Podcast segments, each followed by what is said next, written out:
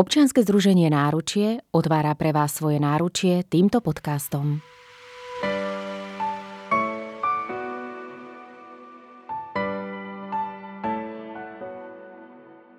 Puberta patrí ku komplikovaným obdobiam ľudského života, ktoré nie je ľahké ani pre tých, ktorí ho prežívajú, ale ani pre rodičov. Ako spoločne prežiť túto etapu života čo najlepšie? Na túto, ako aj ďalšie otázky sa dnes porozprávam s terapeutkou Ninkou Menkinovou. Ahoj Ninka. Ďakujem pekne za pozvanie. Ja ďakujem veľmi pekne, že si prijala moje dnešné pozvanie. Keď začneme, moja úvodná otázka, akými druhmi zmien prechádza dieťa v puberte? Ja si zoberiem na pomoc moju obľúbenú systémiku a teda mm, ten spôsob, ktorým aj terapeuticky pracujem, lebo on nás učí rozpoznávať mm, nás ako individua v kontexte toho, čo žijeme a aj prítomnosti, ale samozrejme aj minulosti a budúcnosti. A to, čo chcem tým povedať, je, že my sa vlastne rodíme do našich rodinných systémov, čiže to je také prvé obdobie v živote človeka, kedy sa učíme o pravidlách, ktoré ten rodinný systém nastavuje, o tom, ako tá komunita funguje, ako, ako títo členovia toho rodinného týmu um, pracujú, aby, aby um, nám bolo dobre, alebo čo najlepšie, alebo naopak.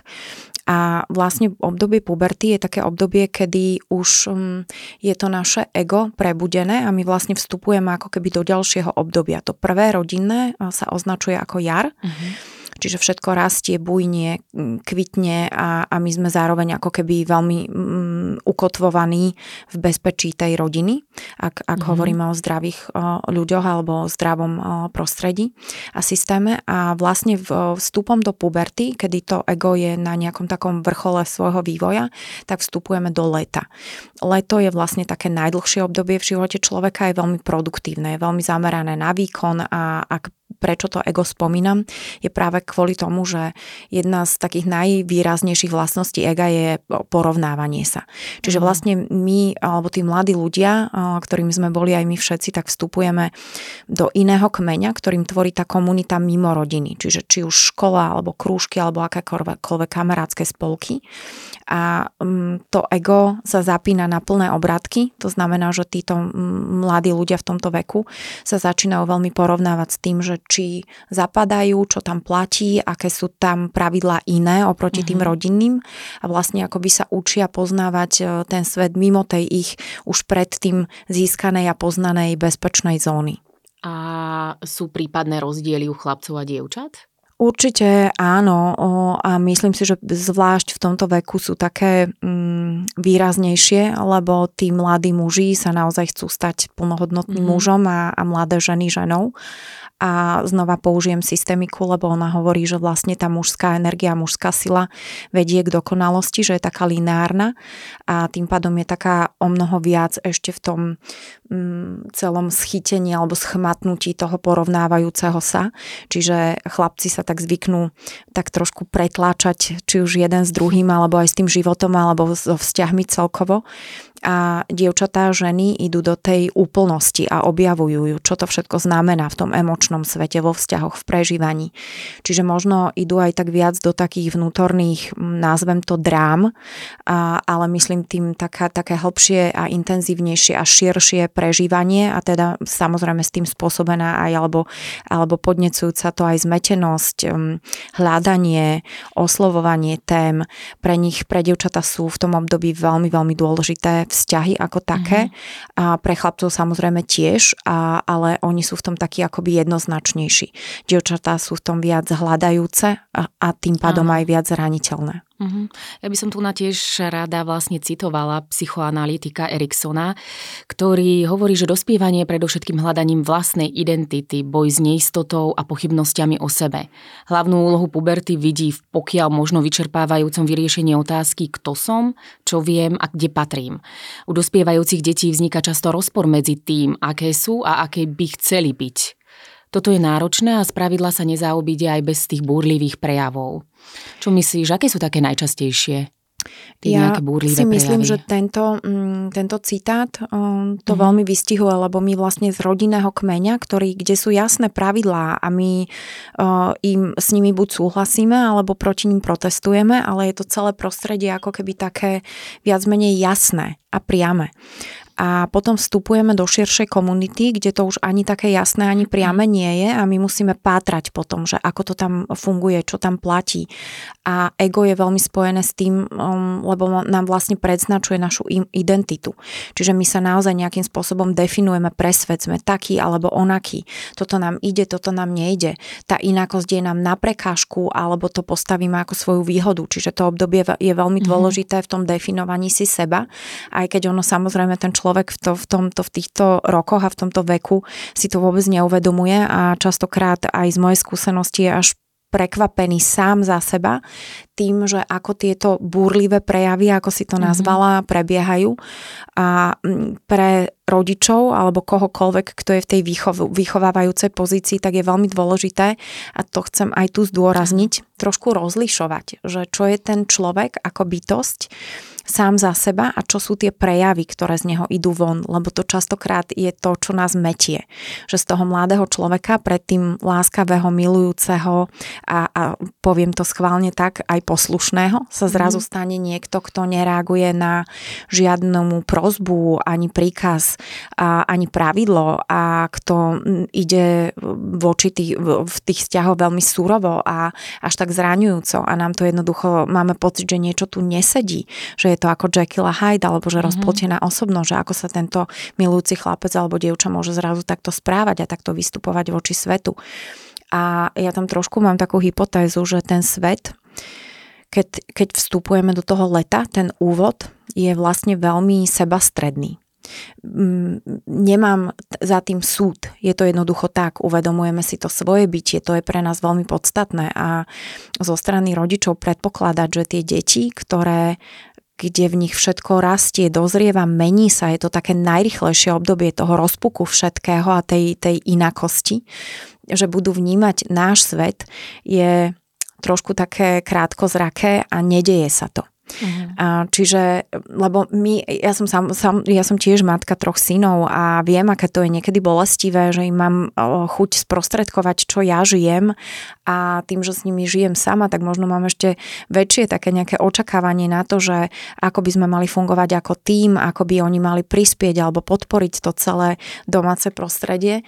A keď sa mi na to nechytajú, tak som si ja, ja samozrejme prešla ako veľa žien alebo mužov o, takým obdobím rozčarovania, uh-huh. že prečo to zrazu prestáva fungovať, prečo sa neviem dovolať, prečo nedokážem na tie dvere zaklopať tak, aby odtiaľ prišlo, mm, prišla spolupráca. A, a ako by sme mali reagovať v takomto prípade? Ja si myslím, že práve toto, čo som povedala, že rozlišovať tú reakciu uh-huh. od toho, že kto je naozaj ten mladý človek a čo sa v ňom vnútri deje, je dôležité. Uvedomiť si, že to sú dva možno paralelne prebiehajúce svety, ale akoby jeden od druhého nemá kľúč a možno to prijať, že to tak jednoducho je a že ja do toho detského alebo do toho sveta, toho dospievajúceho mladého človeka vlastne ani neviem úplne vstúpiť, lebo sa tam dejú procesy, na ktoré som ja už dávno zabudla alebo sú mi tak veľmi neznáme a ja tam používam pár takých uh, sama pre seba pomáhajúcich pravidiel.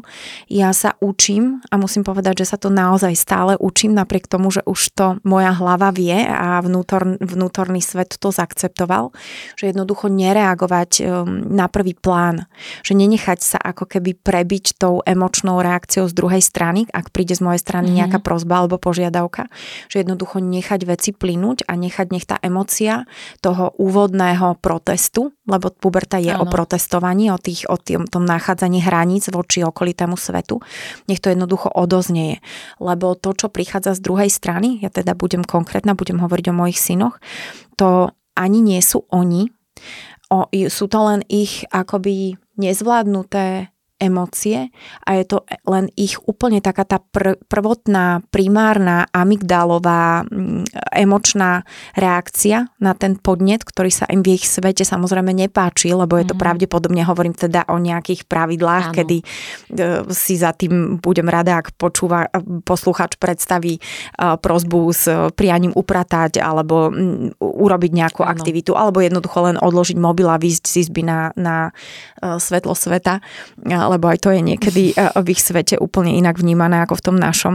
A, takže, takže nereagovať. Ja si počítam v duchu, odkročím, mm-hmm. poviem si, že Nina teraz nereaguje, a počkaj si na ten čas Niekedy je to veľmi náročné a ja nehovorím, že my máme byť vždy len za tých trpezlivých. Ja si myslím, že tá puberta naozaj tie hranice potrebuje, ale ja som tu veľmi zástanca takého čohosi, kedy tie hranice majú mať formu, ale nemajú byť za každú cenu v každej situácii absolútne principiálne presadzované. Mm-hmm. To znamená, že rodičo, ro, u rodiča je tu také volanie po takej jemnosti, že kedy to má zmysel a kedy to lámanie um, je zmysluplné a, a kedy je to už ako keby, že väčší na úkor menšieho alebo silnejší na úkor menej silného, lebo pubertiaci s nami veľmi rýchlo vstupujú do tej hry pretláčania sa. Mm. Oni veľmi rýchlo, lebo veria v svoju silu, v tej sebastrednosti majú dôveru vo vlastné sily väčšinou a voči rodičom je to prostredie také najbezpečnejšie, či, čiže tam do toho vstupujú ako keby tak veľmi akčne a ani nevieme ako a sme rodič, ktorý sa pretláča so svojim dieťaťom, čo je aj z pohľadu systémiky nerovné, mm-hmm. lebo väčší sa pretláča s mladším, s menším. Mm-hmm. A niekto, kto má už životom nadobudnutú silu, a teraz nehovorím o tej fyzickej, zrazu pretláča toho menšieho, ktorý to v tej situácii je mm, viac menej ne, neuvedomujúci, čo sa deje. Takže mm, a ono je to veľmi ťažké. Pre mňa je puberta aj mojich synov jedna veľká, obrovská škola a myslím si, že pre každého rodiča, že tam asi nie je človek v pozícii vychovávajúceho alebo rodiča, ktorý by si nepovedal, že to je také ťažké. Čiže mali by sme v takej situácii, ak by nedošlo k shode vlastne s našimi postojmi ako rodiča, tak skôr vlastne to nejakým spôsobom prijať a trošku ustúpiť a ja si zostať... nemyslím, že ustupovať. Ja si myslím, že ja by som použila také slovičko, že kľúčkovať. Alebo kľúčkovať, áno. Lebo oni, oni sú mladí ľudia mm-hmm. um, a neviem to porovnať s dobami predtým, ale mám pocit, že sú veľmi múdri. Uh, že tá hlava im naozaj pracuje. Uh, sú to už, mám pocit, že je to iná generácia, ako sme boli my uh, a myslím tých ľudí 40+. Plus. Mm-hmm že oni sa vedia naozaj sústrediť na viacero vecí naraz. Oni majú tú pozornosť trošičku už inak vyvinutú aj tým, že už sa narodili do sveta, kde technológie, informácie, mm, práca na sieťach je tak samozrejmá, že oni už nevedia si predstaviť to, čo sme zažívali my. Mm. Čiže také tie naše vetičky, že kedysi to bolo takto, to v ich svete je trapné, smiešné a to ani nedokážu to ani zobrať. To mm. už absolútne mm. neplatí. Oni sú naozaj úplne inou generáciou, veľmi prirodzene sa rodiaceho do, do, do tohoto prostredia, ktoré ponúka absolútne všetky možnosti. To znamená, že aj ich mozog a vnímanie, pozornosť funguje inak. Mm-hmm a oni e, sú veľmi komunikačne zruční väčšinou a prejavuje sa to naozaj výrazne voči rodičom, lebo v, tom, v, tom okolito, v tej okolitej komunite tam naozaj, že si len obrusujú svoje hrany a tam je tá sebaistota oveľa menšia, čiže preto tie najväčšie búrlivosti a akčnosti sa dejú práve v tom rodinnom systéme, lebo tam je ten pocit väčšinou také tej hlbokej dôvery a bezpečia a tam si to akoby môžu dovoliť byť takýto ostrý ostrý, priamy a až mm. súrový alebo krutý. A ono to je v podstate veľmi zdravé obdobie eh, toho života, ale čo som chcela povedať je to, že oni sú veľmi argumentačne schopní, veľmi komunikačne schopní. Chytajú aj takéto, že ako s tým svetom sa trošku vieme pohrať a najmä teda s tými rodičmi si to skúšajú a idú častokrát aj do manipulácie alebo chytajú to, že čo v tomto svete platí a ja to vlastne tiež viem použiť. Ja si viem načítať toho druhého a viem urobiť ťah, ktorý ho rozháče. Čiže oni s nami naozaj trošku hrajú takú hru, mm-hmm. ktorú keď my im chytíme, tak sme vlastne už ako keby v pasci ich hry. Nedržíme tú našu.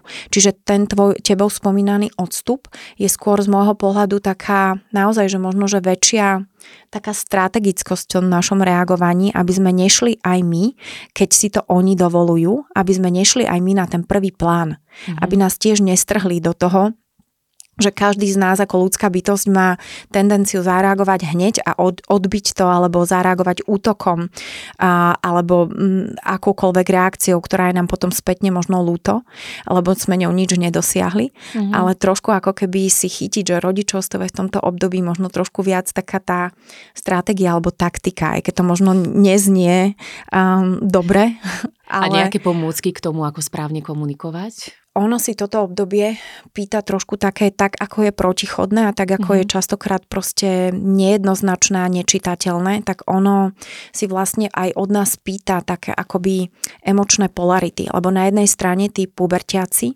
a dospievajúci ľudia nás ako rodičov veľmi potrebujú a čím nás možno viac odbijajú a posielajú od nás ďalej, tak tým je väčšia pre nich taká tá absolútne prírodzená potreba toho, že ten rodič vždy, vždy stojí za môjim chrbtom. Mm.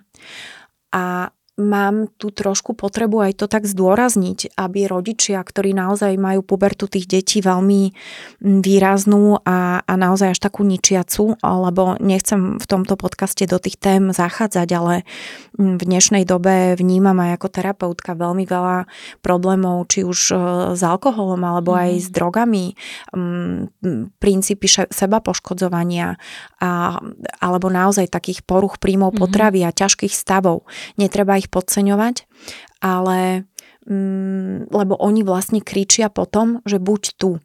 Uh, ne, nevidíš do môjho sveta, a teraz to hovorím ako keby z pozície, čo kričí vlastne to dieťa voči rodičovi, nevidíš do môjho sveta.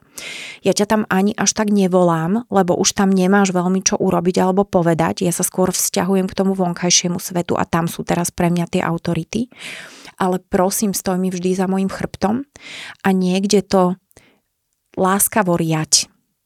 A to je také veľmi náročné pre nás rodičov toto celé ustať, aby tam bolo stále to ten pocit toho, že im držíme chrbát, ale zároveň, že im aj dávame hranice, lebo ja, keď pracujem s deťmi, ktoré naozaj už idú do takýchto, nazvem to pod, pod jedným, mm. jednou strechou, že seba poškodzovanie, tak um, oni mi hovoria, alebo ja sa ich aj pýtam, že čo potrebuješ od rodičov, čo naozaj potrebuješ od rodičov.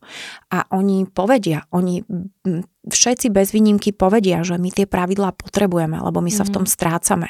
Ale to, ako nám ich ten rodič naservíruje alebo predostrie, je tak nekonečne citlivá mm. vec a priestor na neustále hľadanie a bádanie, že tu asi neexistuje jedna konkrétna špecifická rada. Mm. Preto som aj pred eh, časom v tomto podcaste spomínala takú nejakú vybystrenú vnímavosť a citlivosť na to, že čo kedy urobiť. A ono to nemusí byť vždy konzistentné, nemusíme vždy presadzovať jednu vec, ale možno niekedy vycítiť. A ja by som ešte zdôraznila jeden taký priestor, ktorý takmer v každom vzťahu rodič-dieťa, aj keď je to dieťa v puberte, existuje. A to je taký ten priestor, kedy to dieťa prirodzene si je vo výdychu, skladá zbranie, nepotrebuje sa vyhraňovať voči svetu a vtedy tie rozhovory s tým uh, dospievajúcim dieťaťom sú častokrát veľmi krátke, ale veľmi dôležité.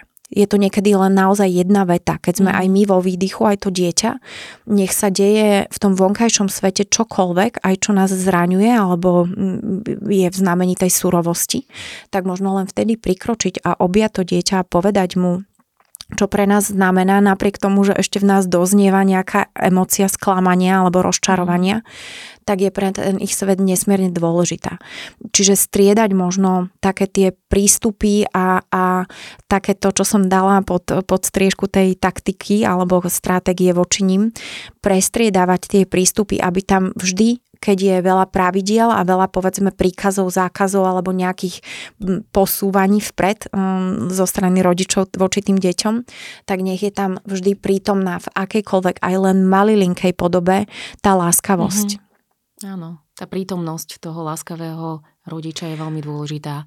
A ja ešte len chytím to slovičko, ak môžem, mm-hmm. tá mhm. prítomnosť, lebo veľa rodičov si myslí, že tí dospievajúci mladí ľudia, že potrebujú prítomnosť rodiča. A samozrejme, ja to vôbec nespochybňujem a ja som sama vďačná za akúkoľvek aktivitu, ktorú môžeme mať v tomto období ich života spoločnú. Ale chcem tu trošku len zdôrazniť to, že pre nich je ten dôležitý svet už mimo rodiny. Rodina ako keby um, urobila ten základ a tým nehovorím, že nie je dôležitá a podstatná počas celého ano. života, len už sa k nej vzťahujeme ako k niečomu, čo máme ak je to zdravý vzťa, zdravé vzťahy, zdravý človek niekde ako keby, že za našim chrbtom a to nám robí tú stenu, o ktorú sa môžeme vždy oprieť, ale oni už pozerajú z toho priestoru von. Čiže oni sa už orientujú na to, čo je tam vonku, ako, ako to tam vyzerá a aká tam musím byť ja, alebo aký tam musím byť ja, aby som to prežila, aby som to prežil v sile a pekne a dobre. Čiže ja mám pocit, že silenie do spoločných aktivít už nie je úplne tá cesta, ktorá tým dospievajúcim mm-hmm. dáva ten pocit, že sme tu dobre v tej rodine. A že, že znova tam treba možno, že trošku tak zaakceptovať, že oni už nám odkračujú a vlastne už je to ten priestor, kedy sa deje takéto odtrhávanie sa od tých rodinných vzorcov a, a, a vzorcov a budovanie si takého toho svojho priestoru mm-hmm. a svojho sveta. Čiže znova veľmi citlivo zvážovať, že čo dá zmysel ale čo už je lámanie cez palicu a je to zbytočné. Mhm. A kde je tá hranica ponechania dieťaťu tej primranej miery slobody? Oni si potrebujú zažívať oni si aj v tých svojich komunitkách, alebo možno to platí aj na súrodeneckej mm. úrovni, lebo ja mám chlapcov narodených viac menej rýchlo po sebe a oni si tvoria takú svorku aj sami o sebe, ale keď rodiny to nemajú takto, tak tie deti sa im väčšinou pozerajú von a buď tam nachádzajú vonku častokrát aj sklamanie a ja, ja len tu znova spomeniem aj tie dievčatá, že, že pre nich sú veľmi dôležité tie vzťahy a oni väčšinou, keď prídu ku mne do terapie, rodičia si myslia, že budú riešiť rodinu, ale oni naozaj riešia to, čo sa im deje v tom vonkajšom svete. Tá sa so mnou nekamaráti, aby som tam chcela patriť, oni ma odmietajú. A, alebo to ja celé ťahám a neviem, či dobrým smerom a, a veľa, veľa, veľa je tam takého spýtovania sa otázok, ale aj takých frustrácií a zranení, ale oni si to potrebujú zažívať. Čiže znova len voliť, lebo mm, ja viem, že teraz by bolo pekné, keby som povedala pár, ako keby, mm-hmm. že múdrych rád alebo odporúčení, ale mm, neexistujú a preto je to rodičovstvo také náročné, že nie je o tom, že prečítať si tri múdre knižky a budeme vedieť, aké je to byť mm. rodičom, lebo aj naše deti sú tak výnimočné a odlišné jedno od druhého s úplne inými potrebami a očakávaniami, že to volenie tej jemnosti a tej citlivosti um, záleží od veľmi veľa parametrov. Čiže ja by som len povedala, že musí tam byť určitá miera dovolenia zažívať mm-hmm. si mhm. to všetko, aj keď sa nám to nepáči, alebo sa dokonca obávame, bojíme, a, lebo všet, každý rodič chce pre dieťa mm, to najlepšie a, a samozrejme, že ich máme tendenciu chrániť k tomu, čo mm, k tý, voči tým hrozbám okolitého sveta, ale za mňa si aj tieto tí, tí mladí ľudia potrebujú zažívať, aby boli úplne, mm-hmm. úplne a celiství.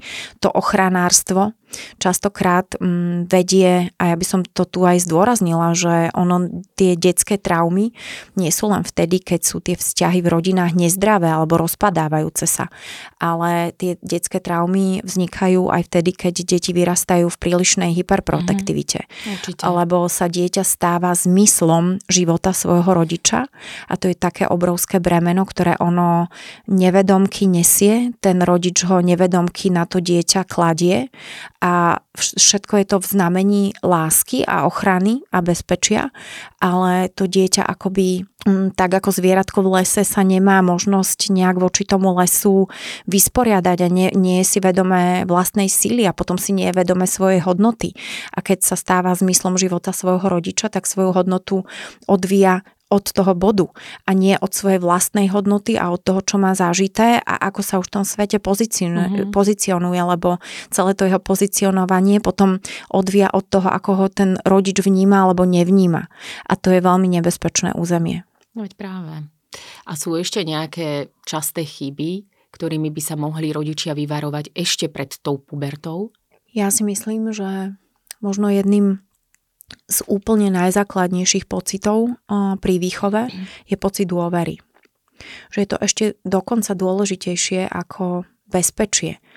A teraz to bezpečie myslím z takého pohľadu, že keď sa rodina stiahuje alebo keď sú tam vzťahy, ktoré sú nejakým spôsobom narušené, ale keď sa o nich rozpráva, keď sú pomenované.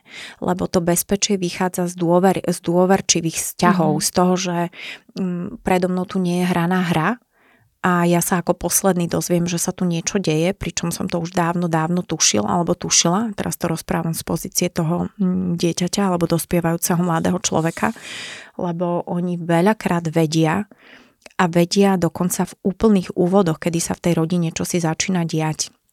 Mm, takže ten vzťah založený na dôvere, on aj môže prejsť tou búrlivosťou a aj tými surovými alebo zraňujúcimi reakciami, ale sú tie krátke svetlé okamihy, v živote toho mladého človeka, kedy toho rodiča vyhľadá, mm-hmm. alebo kedy sa udeje tá kratučká chvíľka, kedy tam tá dôvera naozaj je cítiť, že ona tam niekde ukrytá je.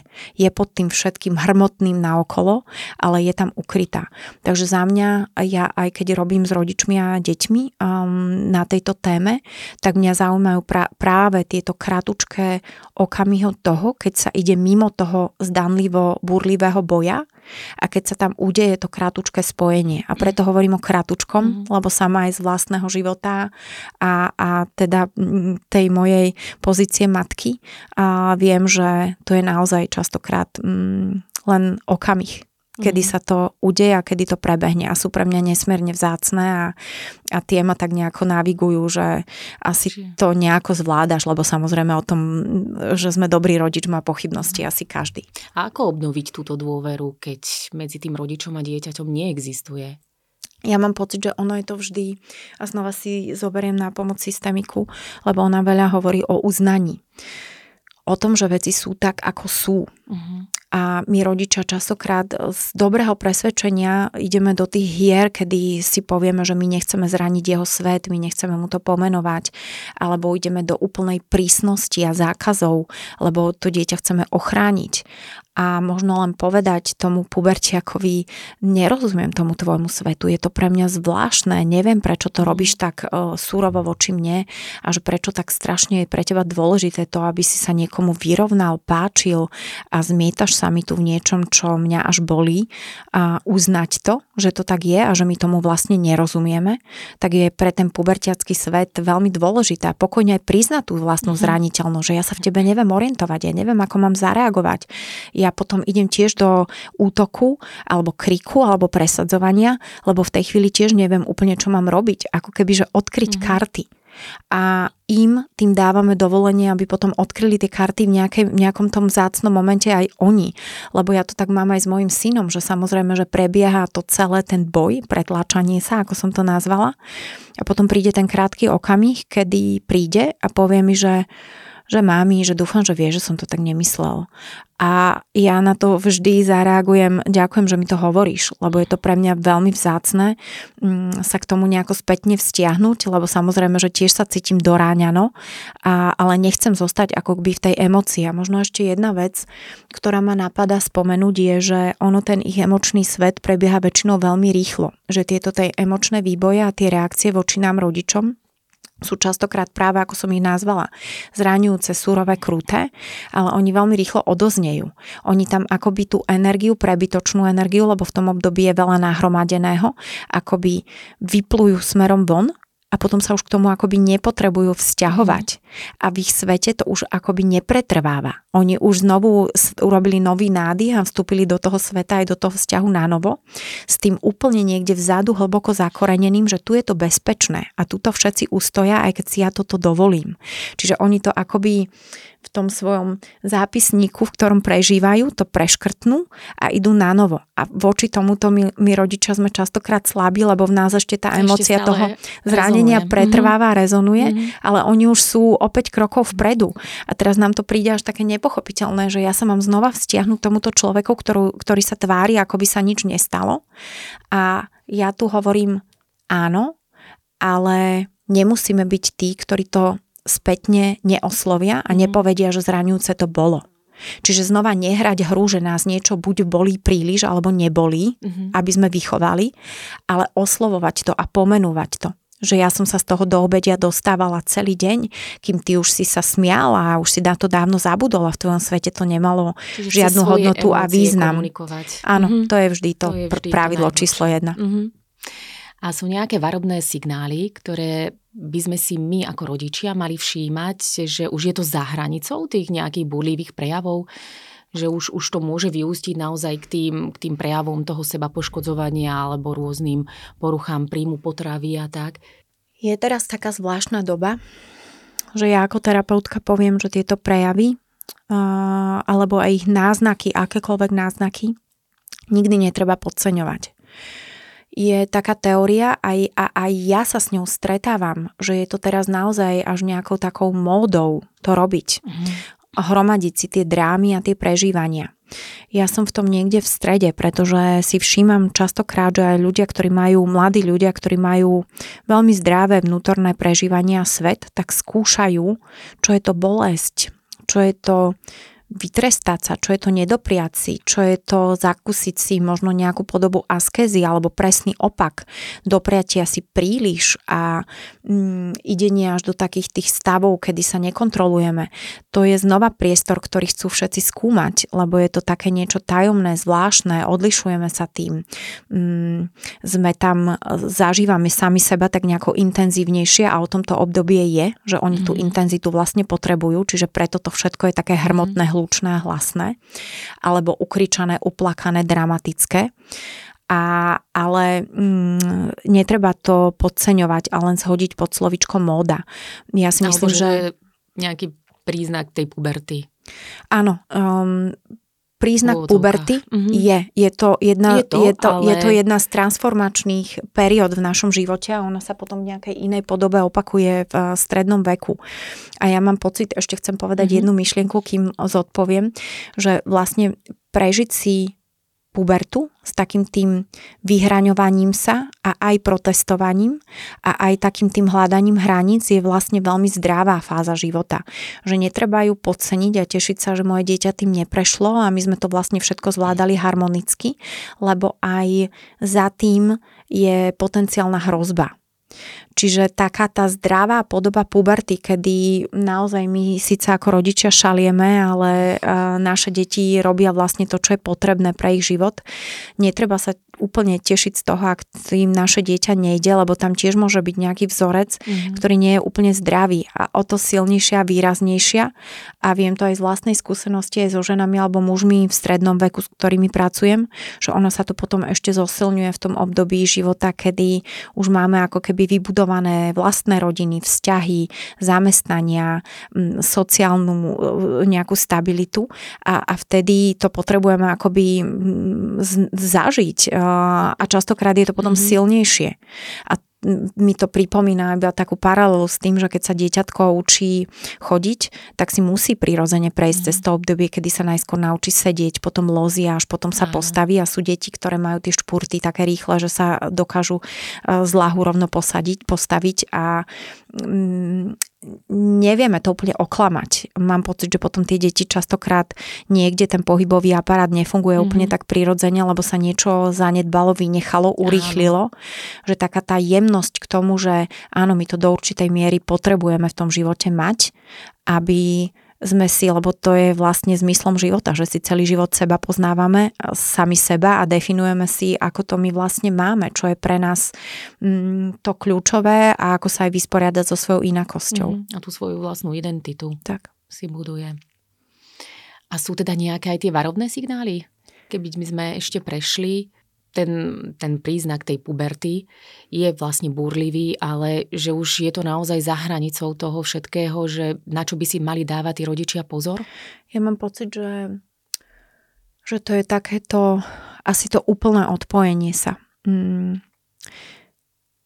Že tam nie sú už ani tie kratučké vzácne mm-hmm. momenty, lebo to, že ja mám pocit, že v tomto období veľa mladiství, mladistvých vyhľadáva aj um, komunikáciu s nejakou treťou osobou. A ja to vnímam v terapii, že oni chodia veľmi v podstate radi a veľmi um, iniciujú to, mm-hmm. lebo je to pre nich priestor, kde ako keby môžu všetko vysypať na stôl a nie je to tam súdené a hodnotené a to je taká úľava vždy a rodičia častokrát to spochybňujú alebo sa ma potom pýtajú, že to, že to oni hovoria v terapii tebe a nehovoria to mne, tak to je možno, že, že niečo robím mm. zle a nemalo by to takto byť.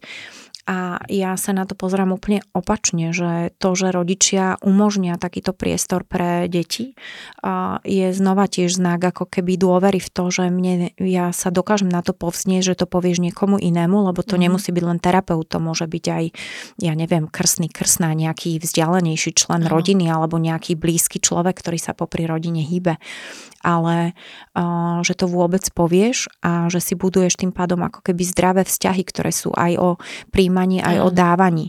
Čiže toto, toto by som nepovažovala za nejaký zlý mhm. znak alebo zlíhávanie v rodičovstve, ale skôr to, že kedy to dieťa sa už odpája tak, že už vlastne tú rodinu a toho rodiča mm, ani nemá za tým chrbtom, alebo kričí, že to tak nepotrebuje mať, mm-hmm. tak to už je pre mňa ten signál mm, toho, že kedy už sa deje niečo naozaj za hranicou toho, čo je vlastne zdravé a prírodzené. A znova oslovujem a apelujem na tú jemnosť. Iné pravidlo tu naozaj neexistuje, len e, sme každý rodič s nejakou našou osobnosťou, našimi vzorcami, naťahané z našich pôvodných rodín, s nejakou vnímavosťou voči našim deťom. Všetko je tak, ako byť má. My sme tí najlepší rodičia pre naše deti, či si to myslíme alebo nie, a či si to myslia tie deti alebo nie. Ale tento systém má schopnosť aj sa seba ozdraviť ale aj sa navzájom mm. zničiť. A, takže nejak tak dôverovať tomu, že keď mi príde tá intuitívna myšlienka, že niečo nie je v poriadku, tak tomu jednoducho zadôverujem a skúšam oslovať, skúšam hľadať. A častokrát, aj keď dieťa od, odmietne našu pomoc, tak už len to, že my to urobíme a že sme stále v tom, e, v tom pocite držím ti chrbát, držím ti chrbát, aj keď ty to odmietaš, tak je dôležité. Ninka, ďakujem veľmi pekne za úžasný rozhovor. Bolo to veľmi inšpiratívne, užitočné. Myslím, že užitočné rady pre našich vlastne poslucháčov, pre rodičov, pre nás, tak Ďakujem veľmi pekne. Ďakujem ja za možnosť, lebo či už e, nadviažem na podcasty, e, ktoré sme nahrávali do minulosti o rozvodoch, alebo tento o dospievaní a o puberte, sú to tak e, náročné okamihy v našich životoch, mm, že stoja za oslovenie. Takže ja ďakujem za to, že mi dávaš možnosť. Ja ďakujem veľmi pekne.